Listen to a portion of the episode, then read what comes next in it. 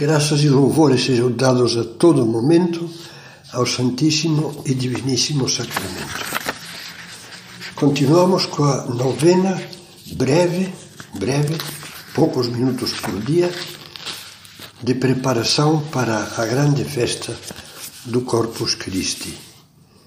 E nesse segundo dia vamos considerar como viver melhor a missa. Como todos os dias, iniciamos com palavras de São José Maria. Dize ao Senhor que daqui por diante, de cada vez que celebres ou assistas à Santa Missa e administres ou recebas o sacramento eucarístico, o farás com uma fé grande, com um amor que queime, como se fosse a última vez da tua vida, e sente dor pelas tuas negligências passadas Viver a Santa Missa é permanecer em oração contínua. Convencer-se de que é para cada um de nós um encontro pessoal com Deus, em que adoramos, louvamos, pedimos, damos graças, reparamos pelos nossos pecados, nos purificamos e nos sentimos uma só coisa em Cristo e com todos os cristãos.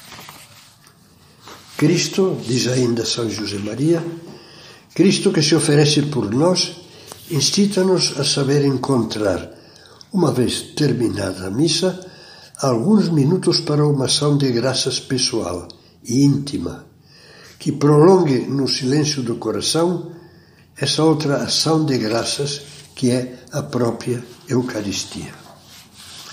Oração. Senhor, eu te peço perdão pelas minhas negligências e distrações durante a missa, pela frieza com que tantas vezes celebrei ou participei do sacrifício do altar. Concede-me a graça de entender estas palavras do Papa Bento XVI. A verdade do amor de Deus em Cristo na missa nos alcança, fascina e arrebata, fazendo-nos sair de nós mesmos e atraindo-nos assim para a nossa verdadeira vocação, o amor.